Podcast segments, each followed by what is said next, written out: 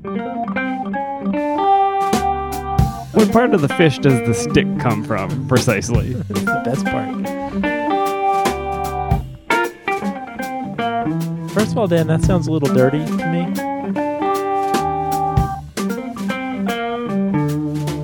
Welcome to Hello PhD, a podcast for scientists and the people who love them.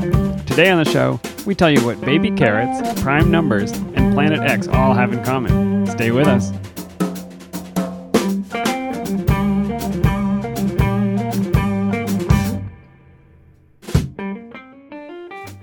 And we're back. This is Hello PhD, episode 30.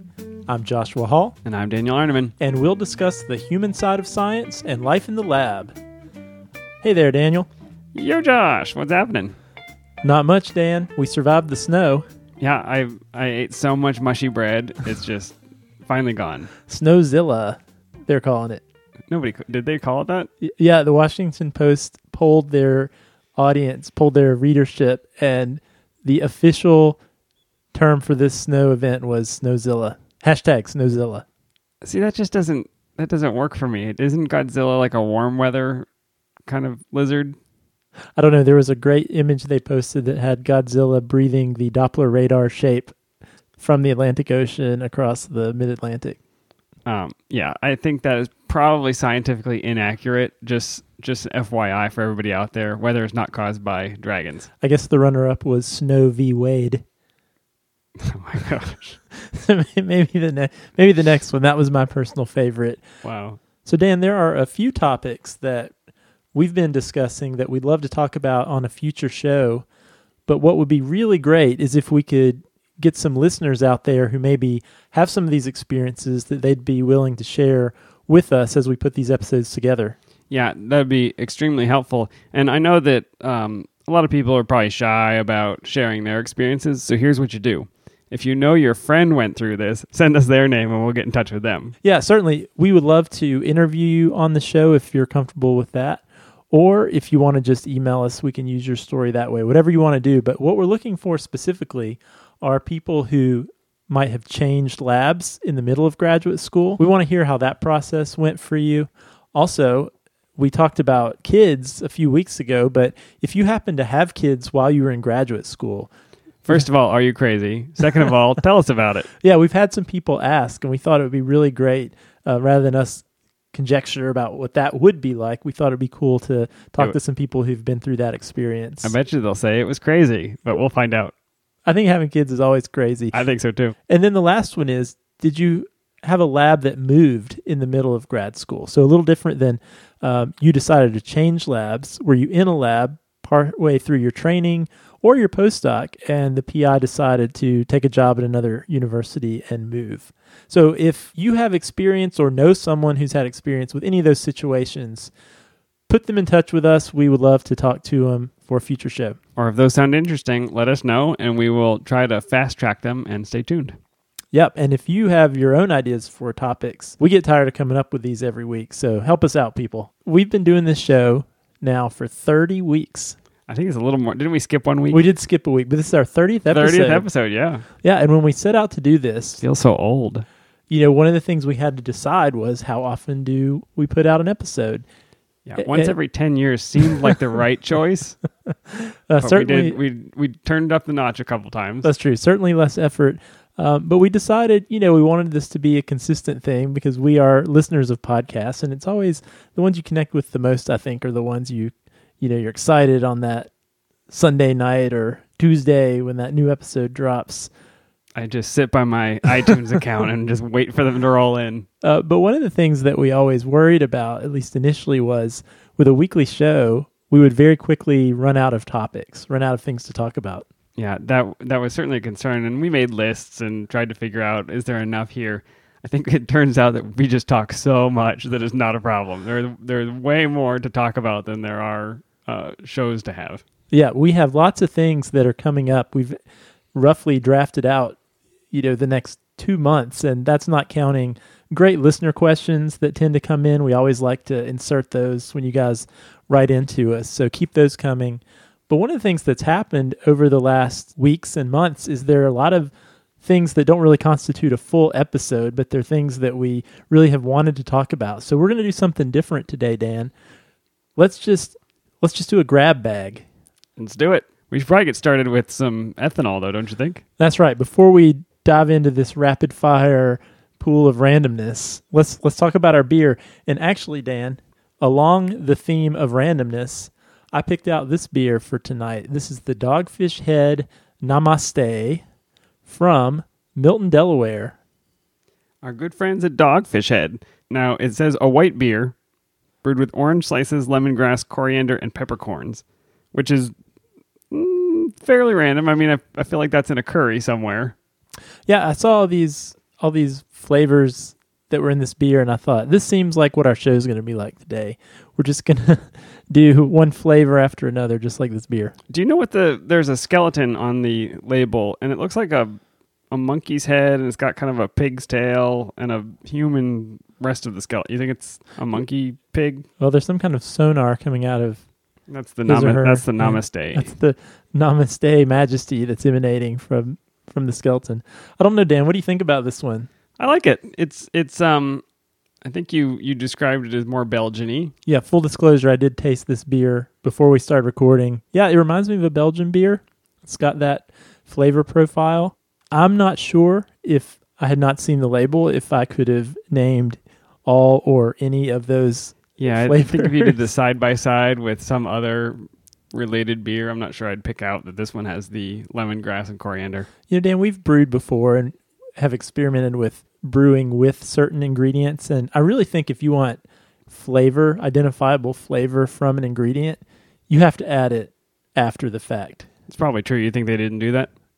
I don't think so. It actually says on the bottle brewed with those spices. Oh, so- you ruined it, Dogfish Head. No, it's actually quite good.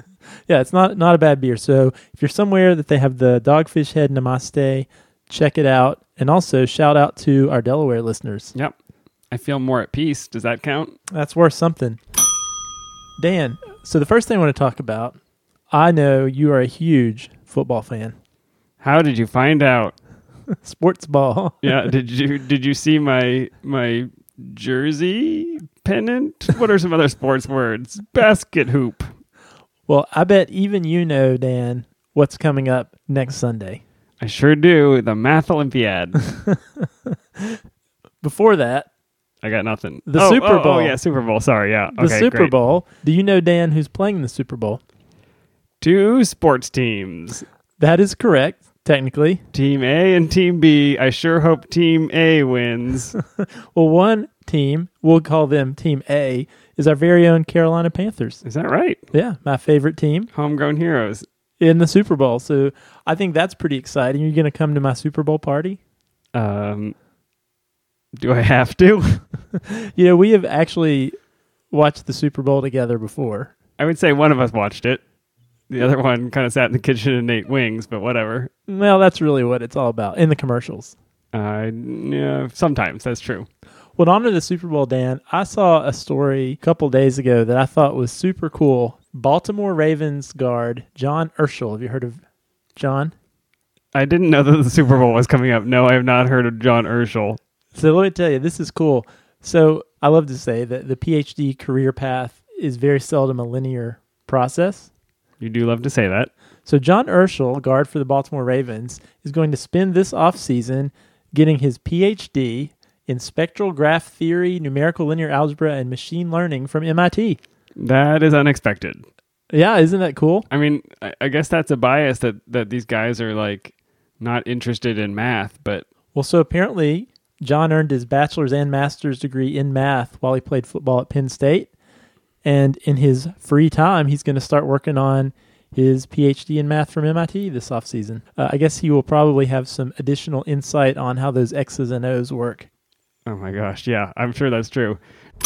Now, well, I guess it's a transition from nerdy sports to just plain nerdy. You have been back on your board game kick recently.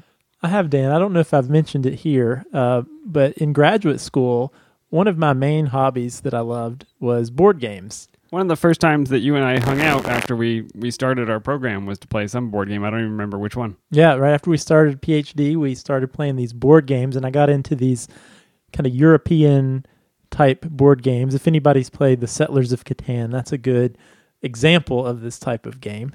But pretty novice compared to where you are right now. I love I love some Catan. Maybe some of you guys Settlers too. of Catan is like computer solitaire compared to the types of games you play. Well, so I played a lot of games and acquired a lot of games as a graduate student, and then kind of put it to rest. Haven't played many games until about the last five or six weeks. I've kind of rekindled my love of board gaming, Dan, and so I actually picked up a new game that I played with some friends a couple weeks ago that was super fun, and I thought our listeners might enjoy might enjoy playing this game. Is it something that that PhDs may be good at? Well, at least a few PhDs were present in my group, and surprisingly, they were able to figure it out just as well as the non PhDs in the crowd. so they're at least not handicapped. yeah, so let me tell you about how this game Code Names works. It's really cool. So you have two teams, and on each team, there's a spy master. This sounds like my kind of game. Yes. And so the spy masters are looking out, as well as the other players, on a grid of 25 words. Okay, you've got words, you've got grids. I'm ready. That's right. So this five by five grid of words, and the spy masters can see a hidden key that shows that approximately half of the words are for their team, and the other half of the words are for the other team. I'm still crossing my fingers for an etymology tie-in, but we're not quite getting there. And the goal of the spy masters is to help their team identify which of the words belongs to their team. Okay, so so they want their team to pick up the words that belong to them, but their team doesn't know which one are their words specifically. Exactly. Now here's here's the fun part. 25 words. You've got to get me to pick a certain subset. Yes, and the only guidance Just this- read them out to me and I'll pick them up. It's not a hard game. Well, the trick is the only guidance the spy master can give his or her team is by saying one word clues. Okay. So, for example, Dan, let's say that three of my words are Amazon, water, and bed. Okay, so you want me to pick up Amazon water and bed, but you got to give me a word that makes me get all of those at once? Exactly. And those are three fairly different words. But what if my clue was river? Okay, I could see it tie into an Amazon river and water and a river bed. Yeah, why not? That's right. And so your goal is to be the first team to choose all of your words, but not the other team's words. And to add to the intrigue, there are some cards that are innocent bystanders, but then there's an assassin. So you want to stay away from that word. If you pick the assassin, your team automatically loses. This was a humble little card game where everyone was having a good time, and now there are people being murdered. Yeah, you got to watch out for the assassin. I like it. Yeah, it was fun. It was fun. Okay, so I will play this game, but I have to be on your team. I hate playing games against you because you always win. Well, we had a great time, Dan. There were about 12 of us. Did you win? Um, my team, I believe we, we did. I believe you did too. Yes. Uh, Something you should know about Josh: if he invites you to board game day, just expect to lose. I'm competitive. I can't help it. Yeah, Don't put money on it. It's not not a good bet. but gamers and non-gamers alike, we had a great time, and I could have imagined us all playing this as grad students. So if you're looking for something to do with your friends, totally check this one out. And it's just out this year, right? It's kind of a brand new thing. Yeah, it just came out in 2015. It's 20 bucks on Amazon. I think it's well worth it. All right, well, we'll put up the link. That sounds like a fun one. So something else I've been thinking about, Dan. no uh, segue into this one. You have kids. A I- kid. I have a kid. Do you eat, do you eat baby carrots at your house? Uh, not often. No, I don't think we get baby carrots. It's like the fifty pound bag of sh- shaved carrot parts, right? Carrot nuggets. Carrot nuggets, nice. Yeah. So you know, have you ever stopped to think about what are baby carrots? I have. Well, so I don't know why, but I keep seeing all of these articles in the last couple weeks about baby carrots. I think deeply about baby carrots on a regular. no, I don't. I don't. Well, I happened to read one and realized I didn't actually understand what baby carrots really were. So I read this article about where baby carrots come from, and From mommy and daddy carrots, of course. yeah, and and it said most people don't realize that here's the spoiler: baby carrots are just big carrots that have been put on a lathe and shaved down to baby carrot shape. And I thought to myself, nobody believes that this is a carrot that grows into a perfect little two-inch round. But it turns out somebody believes it. I'm not saying that's exactly how I thought it no, worked. it's not like you thought about like, oh, this carrot grows like this. You just didn't think about it, and they call it a baby carrot, and that's just the species, right? Well, my wife and I have had numerous conversations slash arguments centered around baby carrots through the years, especially since we had children who tend to like baby carrots. And I have always indicated that I'm not a fan of baby carrots because I feel like, you know, when you bite into a baby carrot, there's this pop. Like there's a, the texture of a baby carrot to me always seemed different than the texture of a traditional carrot. and she said, no, these are just the same thing, and you said, nope. Exactly. I said Those- whatever species of carrot, whatever Yeah, variety of carrot the baby carrot is, you probably I do but not prefer. You probably got out your your PhD diploma and held it up and like, I think the cellular structure of these baby carrots is markedly different. Yeah, the cellulosic content Mhm. is Oh, more yeah. to my liking. More of a pop. So when I would go to the store, I would purchase the bag of full length carrots that you have to peel and chop. Probably cheaper. Yeah, probably so. And, and my wife would buy the baby carrots, and I did not. I would not eat the baby carrots because I didn't like them. Well, come to find out from this article, they are the same. One and the same carrot. Carrot. Everybody. And apparently, there was a carrot farmer from California in the 80s named Mike Yurosek who died about 10 years ago. He realized carrot sales were very much dwindling. That was one problem. And the other problem, which is actually still a big problem today, a carrot or other vegetable that did not look beautiful had a hard time selling at the Dump market. it. Yeah, get rid of that thing. So what he decided to do was pretty brilliant. He was like, "Well, what if we just take these big ugly carrots that we can't sell and we cut them into uniform shapes, put them in a bag, take them to the grocery store." And apparently he did this and he took it to his local grocery store. Called the next day and said, "What did you think of the carrots?" And they were I guess they said, "We only want these carrots from now on." Shave all the carrots, please. Yeah, and I guess his discovery, his invention revolutionized the carrot industry and it exploded after that. Now, 70% of all carrot sales are baby carrots. Yeah, who knew? Uh, not me. I, I, I didn't know all of that. I'm a little concerned that baby corn, like you get in like a stir fry, that's not milled, is it? I'm not a I baby. think that's actually just a small piece of corn. I'm not a baby corn fan. I'm, I'm pretty sure that's a different one. okay. That's a different animal. I sure hope so. I can't take this. One thing that I thought was fascinating about this, and I, it made me think. I wonder if this way of thinking could be applied to other fruits and vegetables. Because I actually went down this rabbit hole of reading about food waste, and it turns out about 800 million tons of food goes to waste every year, and most of that is fruits and veggies because they aren't attractive enough or perfect, a perfect looking specimen, so they don't they don't sell well. I would I would kind of rather educate the public about eating things that don't look perfect because the the thing that weirds me out are like the chicken nuggets that are shaped like dinosaurs or or the I don't know anything that is pressed into a shape just makes me nervous. I don't know why. Like, Uh, what part of the fish does the stick come from precisely? That's the best part. the the finger of the chicken is Yeah.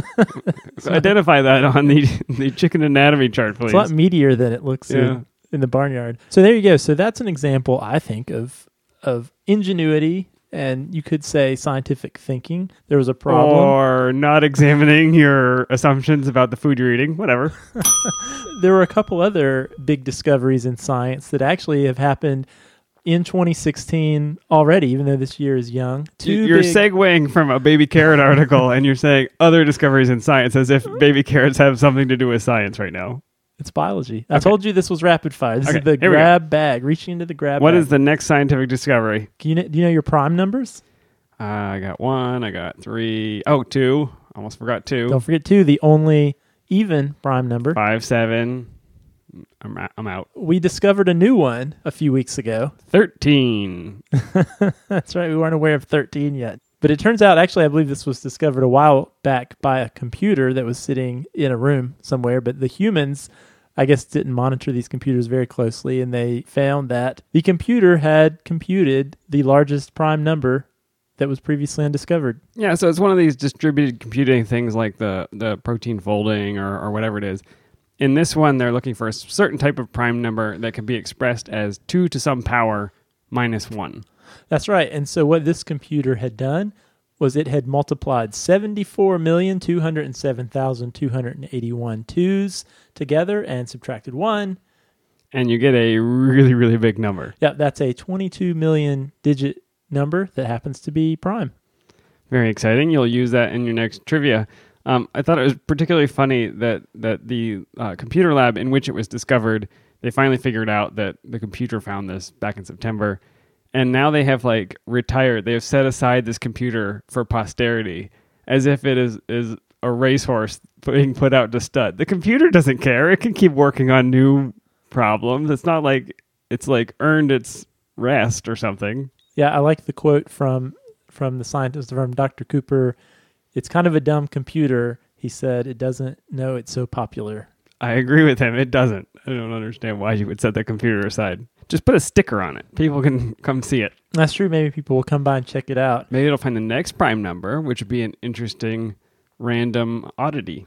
That would be, and it's a sad day for the number two to the fifty-seven million eight hundred eighty-five thousand one hundred sixty-first place minus one, which only has seventeen million digits, which was the next largest Boo to that prime number. Number. So I thought that was cool. Something else that was discovered this week, Dan. This is something we talked about way back in the beginning of the podcast. You remember uh, the Pluto flyby? Yeah, we had a, a short argument about whether Pluto was a planet or not, and I learned more about it, and I guess it's a dwarf planet. Yeah. Well, I guess scientists they found some other. Scientists. I've never liked them anyway. what do they know? Just trying to ruin everything for everybody.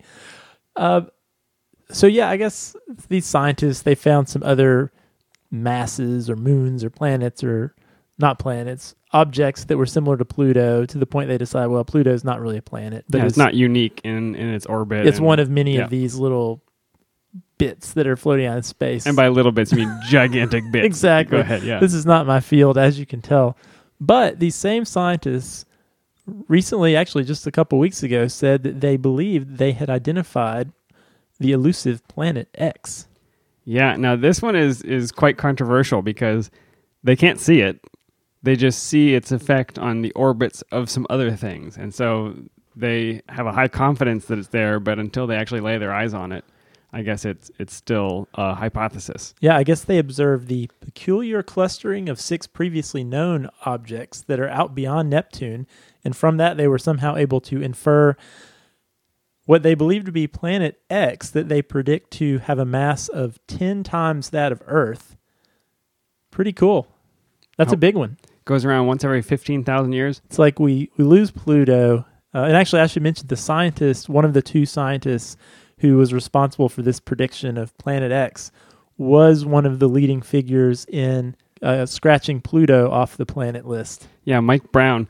I, I really liked a quote from the article because it is controversial um, what they found, and a lot of people have uh, hypothesized that this planet could be out there, but nobody could find it, and there have been a lot of kind of crackpot theories.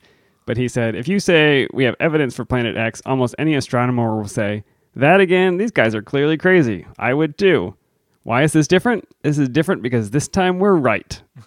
I think you need to you need to play that card in your next argument about baby carrots. Like, hey, these are tiny little carrots that grow out of the ground like this. You want to know why? Because this time I'm right. These baby corns.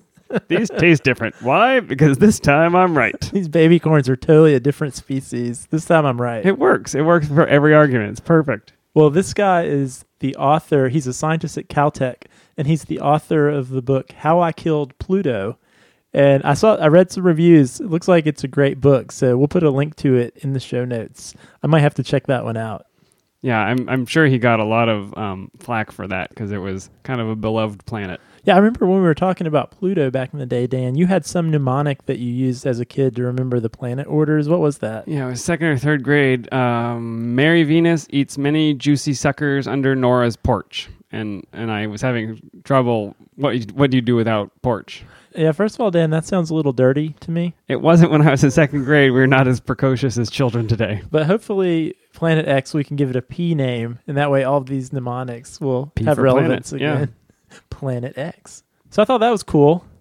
That is cool. That was quite a rapid fire series of random topics. Yeah, so we got the Super Bowl, we have baby carrots, we got a board game review, prime numbers, What do they all have in common? new planets, And what they all have in common is we talked about them all on the show today. There it is. Good tie-in. But something that's not unique about this show is the etymology section. That is true. Last week's clue a doctor with this device doesn't need x ray vision to look into your chest. Did you have a guess? I think I know this one, Dan. All right, lay it on me. I'm going to say stethoscope. You got it. Now, you didn't get confused by the look into? My daughter has a, a doctor set she got for her birthday. And so I am the de facto patient for all of her You examinations. have to be, yeah. You've probably gotten hundreds of shots, Yes, lots of shots. And she always said, This will just hurt for a minute. and it doesn't hurt at all because it's a fake shot. Well, she jams it into my Okay. arm pretty hard. Uh, so, stethoscope comes from, through French, from our favorite Greek, stethos meaning chest or breast, and scope meaning to look into or look at. Interestingly, in the definition, the, the etymological definition, it says that um, stethos in the original Greek meant front of the chest and was only rarely used uh, to describe a woman's breast, but in modern Greek, it became the preferred polite term. So, Did we have a winner this week? we sure did. It was Laurel from UNC, and we had quite a few submissions this week, so excellent job to everybody who figured out the clue. Did you use your random number generator to choose the winner? Math.random. And so Laurel will get an Amazon gift card, which she could use to pick up How I Killed Pluto on Amazon. Or Code names. code names. Yeah, that's true.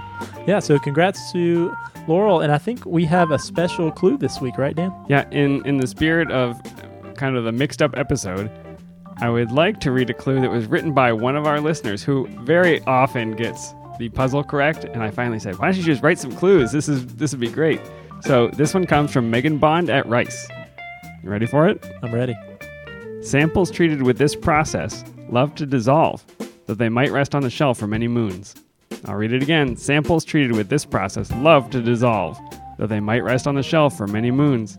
So if you think you know the word answer, uh, send me an email puzzle at hellophd.com and I will randomly select a winner from all the correct responses and send the lucky puzzler an Amazon gift card. We said Amazon enough times today. I said it a lot. Oh, yeah, and Amazon, that was one of my sample words. That was very very subtle. Wow. Subtle. Dan, I hope you had fun with uh, all of my seemingly random topics. Thanks for humoring me. It was, and it was good to clear out the list of things that we needed to get onto the show. Yeah, hopefully you found this interesting. We'll do this from time to time, maybe every 30 episodes or so.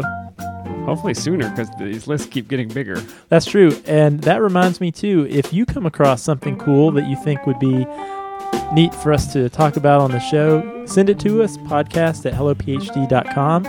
Or if you have any questions or puzzle ideas, you can send those our way as well. Please send me your puzzles. They're fun to write, very easy, and uh, they stump me. Megan stumped me with several of hers. Yeah, Dan, you seldom get to play the puzzle game Oh, because you so- come up with the puzzles. So, Way more fun to play it. so thanks to everyone for listening, and we will be back at you again next week. Namaste.